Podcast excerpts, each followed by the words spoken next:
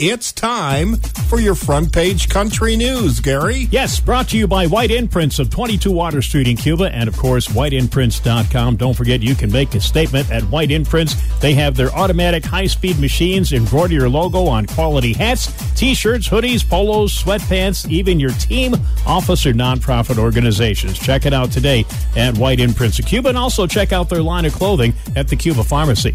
Well, the sad news of the day, of course, we've been talking about it all morning. Toby Keith, no longer with us after a battle with stomach cancer. Now, he announced in June of 22 that he had been undergoing treatment for the cancer since October of 2021.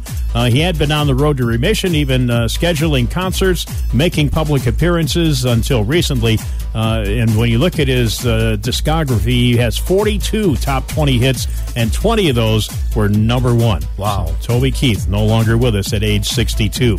Well, who's ready for another Blake and Gwen duet? Sure, why not? Even if you're not, you're getting one anyway.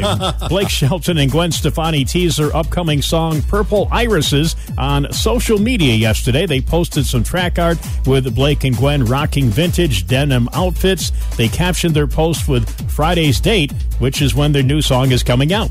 And the couple already have done four duets together, including Nobody But You.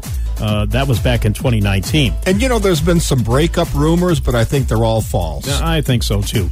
Lauren Alaina got married over the weekend. Oh. Married to her longtime boyfriend, Cameron Arnold. Among the 450 guests in Nashville, Shay Mooney, Hardy, and Brittany Aldean. Nothing said about Jason being there. The couple had been dating for 4 years. And Cody Johnson celebrating a brand new gold record during a sold-out concert at Nashville's Bridgestone Arena last Friday night. Johnson received the gold record certification for his single, The Painter.